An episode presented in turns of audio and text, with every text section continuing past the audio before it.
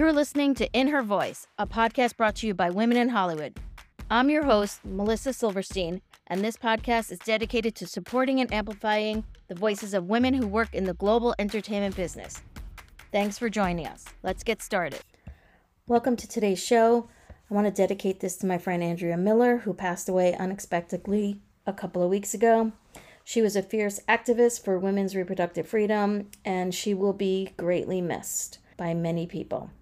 Her passing is just a reminder to do what you love, don't sweat the small stuff, and don't take shit from anyone.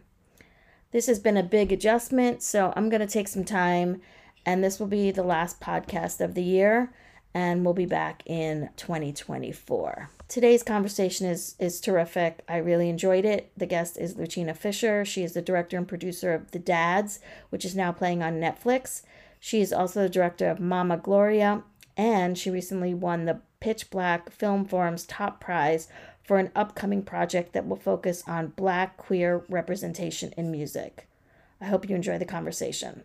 Stay safe. Happy holidays. Today's guest is Luchina Fisher, and she is the director of The Dads, and we go way back. And so we're going to be talking about a bunch of things, including this lovely movie called The Dads. But literally two minutes before we started this interview, a deadline piece popped up in my brain and said that you are now represented by CAA. Look at you, big time girl. I haven't even seen that yet. Oh my God. Yes, it's true. Wow. And I say I knew you Long way. and not too long ago. Your your trajectory is like fucking fast. You know what? You get to be a certain age and you're just like, let's go. Like, I don't have time. I don't have time to fool around. Yeah. I'm I'm over 50 now. Yeah, we all are. And, and LFG, let's fucking go. Right? Oh, we can curse on here? Okay, Oh, come yeah, on. totally. it's just me and you. we can curse. I'm just like, I'm so excited for you. I feel joy when I see your success and it moves me. We'll come back to that, but let's start with the dads. A lovely meditation on masculinity, fatherhood, transland. How did you get involved in it? Some of this is from my, not just me as a filmmaker interested in telling stories in the LGBTQ space, but my role as a mom, a mom of a trans child. And that sort of brought together these two things that I love my children and filmmaking. And I was like, how can I use my voice to make the world a safer place for my kids, particularly my trans daughter? Mama Gloria was the beginning of that. That was the story of a mother's love that came out in 2020. And then the dads is kind of a continuation of that, only it's looking through the lens of fathers. And these dads, I know them. I work alongside them for the human rights campaigns, Parents for Transgender Equality Council. And I overheard them talking about taking a, a fishing trip or a hiking trip, to, some trip to the woods when we were at a conference for LGBTQ youth. And I thought, that's really interesting. This juxtaposition of these two things. Like, what would other people think if they could hear or see these dads, right, at this conference right now? And and that made me think there's something here. And I invited myself along because you know I do that. And they said yes. So in in 22, we took a weekend fishing trip to Broken Bow, Oklahoma, with the help of the Human Rights Campaign. And we brought along three other dads, so a total of six fathers. And it was life changing for everybody. How did Matthew Shepard's father get involved with this group of men? Dennis Shepard has been involved with the Human Rights Campaign pretty soon after Matthew was killed in um, 1998, 25 years ago this year. And he's been a big supporter of Human Rights Campaign. They've been a big supporter of his and Judy's work. And he was one of the dads who was talking about that trip to the woods. He was there at Time to Thrive in 2020. And I think that was probably the first time I met Dennis and Wayne. I think my daughter was actually introducing Nicole Maines, Wayne's daughter, who is a an actress pretty well known.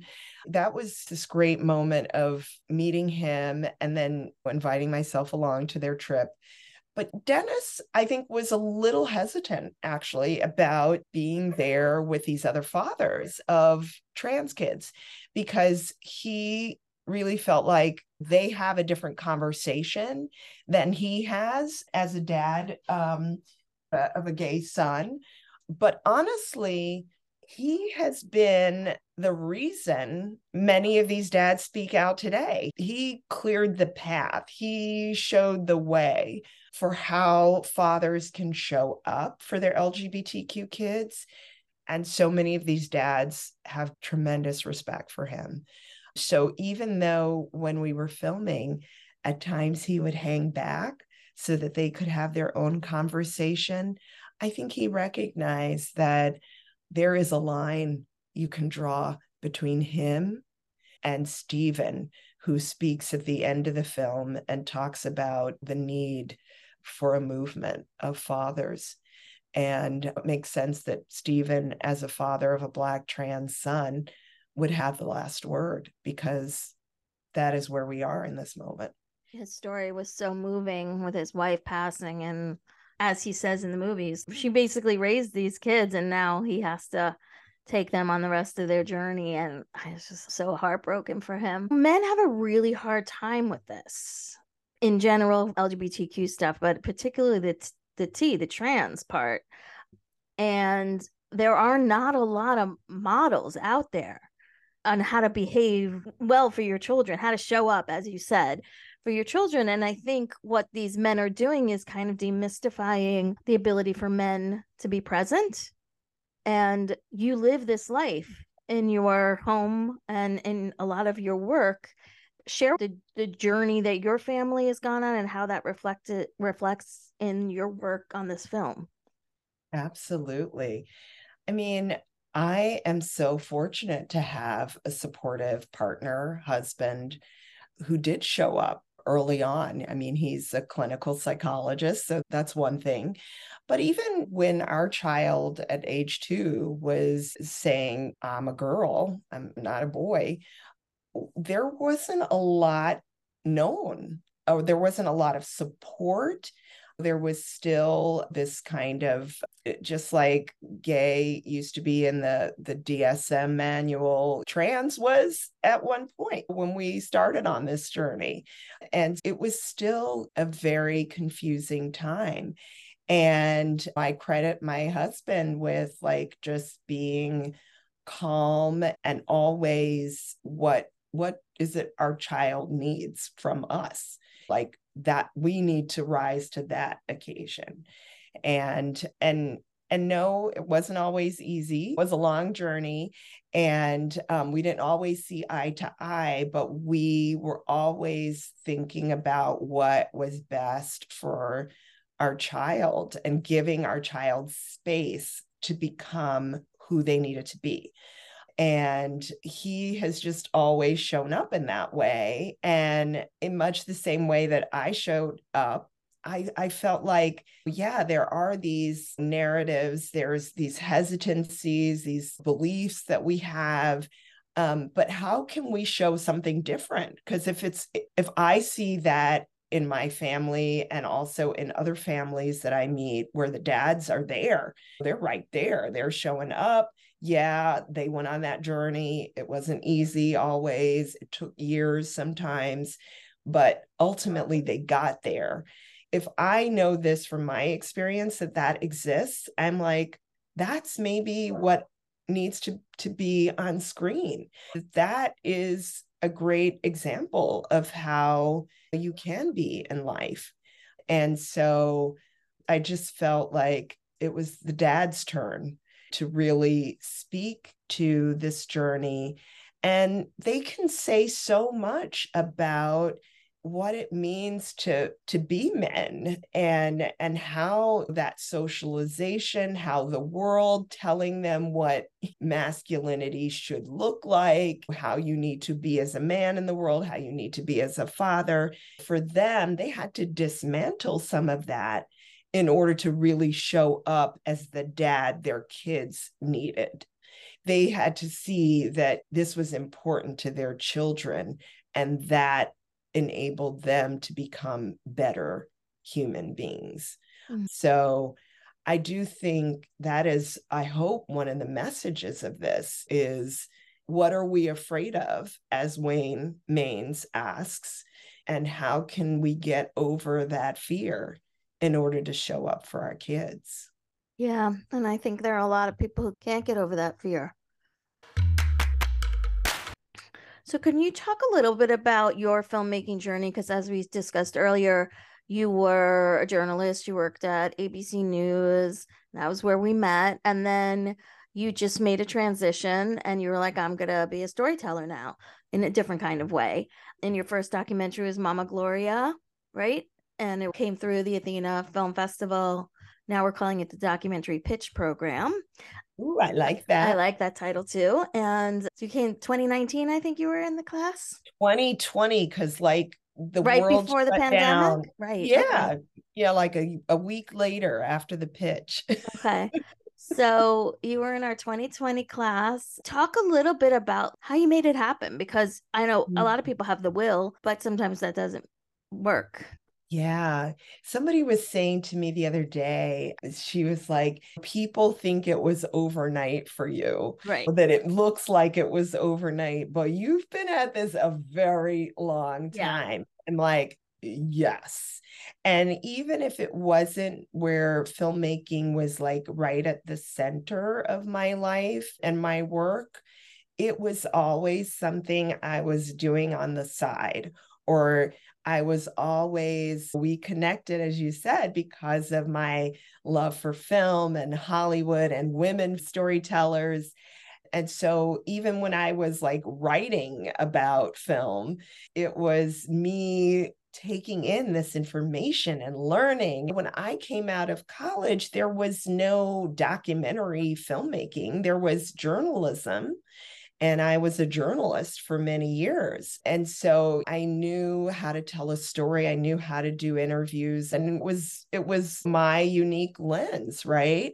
So when I had that opportunity, really a bit of a mixed blessing, but ABC News where I worked for 10 years was like you got to come on full time and come come work in the office and I was like, "No, I, I will never do this. And so I took a chance on me and I went for it and started making work full time. Thank goodness for the Athena Film Festival and that wonderful room of supportive people and Judith Health helping me get my pitch and my materials together. Because out of that, I got Black Public Media on board and my first broadcast license for PBS. Mama Gloria right out the gate had distribution. So that changed things, but so did the racial reckoning. You you cannot skip that because that that timing of me releasing a film that year plus the industry looking at itself particularly the documentary industry and how are we telling these stories? And should we be the ones telling these stories or should it be the people from the community that the stories are about? And so suddenly it was like where are the black women filmmakers? And i started getting calls and got a lot of work and this year, I have three films on the circuit. Three films. What else do we have on the circuit this year? I know. Team Dream is still on the mm-hmm. circuit. That was with the Queen Collective, Queen Latifah exec producing. And that's won a lot of awards. And then Locked Out. Oh, yes. I wanted to ask you about Locked Out. Yeah, that's about the barriers to Black home ownership. ownership that I co directed with Kate Davis, and that came out in April. And We won Best Documentary Feature at American Black Film Festival, and it just opened double exposure. So we're still looking for distribution for that. Now things feel like they're really sped up, but I feel like a kid. I feel like I'm having just so much fun telling stories. This is what I've wanted to do since I was a kid. And I'm I'm just enjoying life right now. And oh my God, the Netflix calls. How does this happen? Tell me the timing. So you've gone to the retreat and you'd filmed the retreat. And so you had that and you were like, yeah. okay, what am I going to do with this? How am I going to make a movie? And then Netflix calls you and what do they say?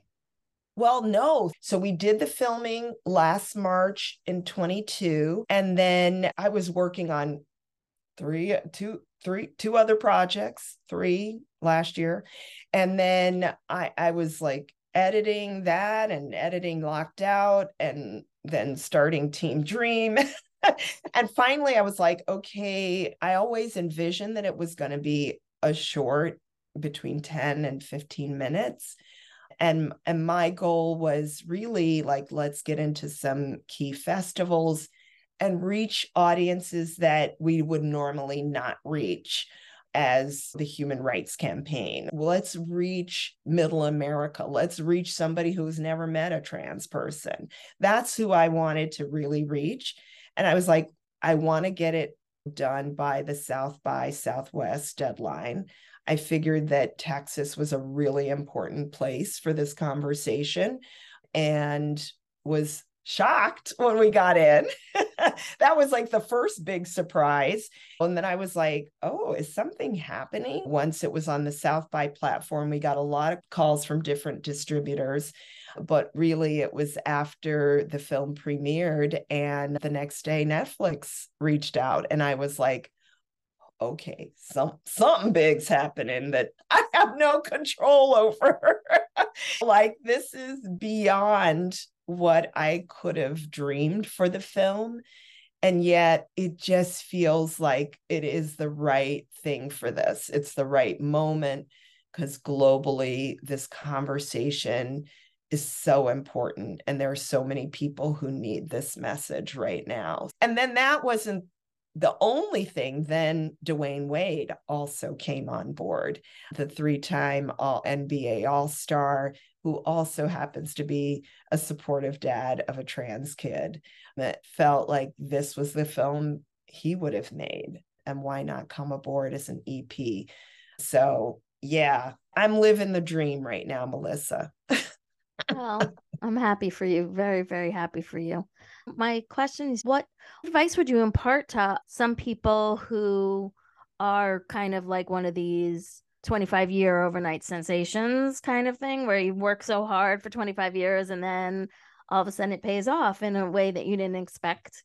I think women tamp down their creativity for a long time and then it just bubbles, it bubbles, bubbles and then and you can't keep it down anymore. I'm having the same journey myself. I want to do more creative things. And I think that these are the voices that the world said you didn't matter, right? Like, we don't need to hear from you. You're not important.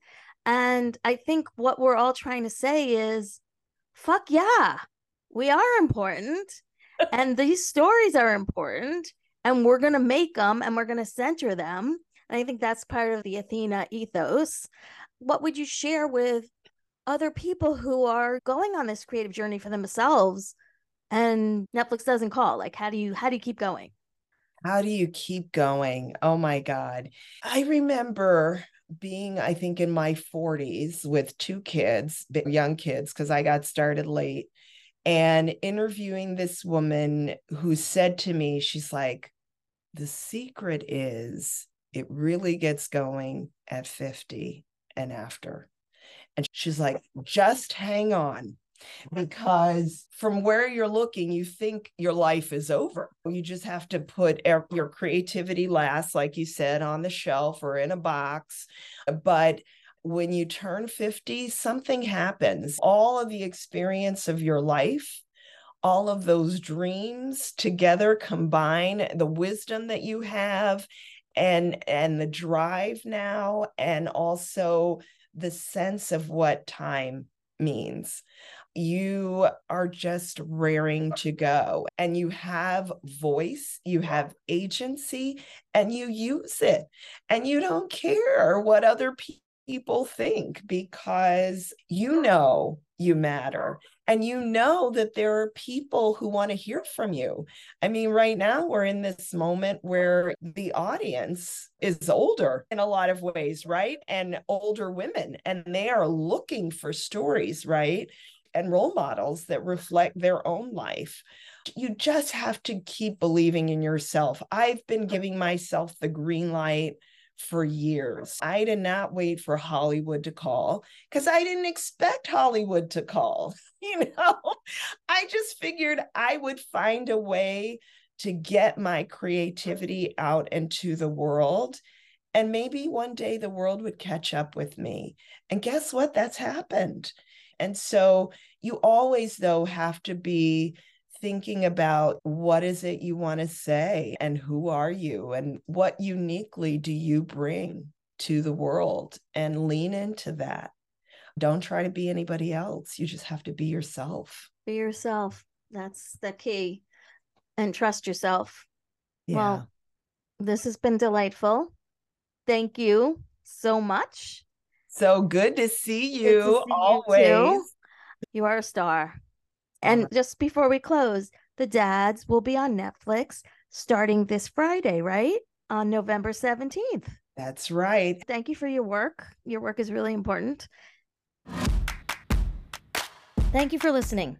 If you enjoyed this episode, we would love for you to share it with a friend, or better yet, follow us on Spotify and give us five stars or leave us a review on Apple Podcasts. Spreading the word really helps us reach as many people as possible. You can also subscribe to the Substack for the Women and Hollywood weekly newsletter of all content by and about women that is opening and streaming. You can sign up directly at womenandhollywood.com. This is a Women and Hollywood Productions podcast. I'm Melissa Silverstein. Until next time, goodbye.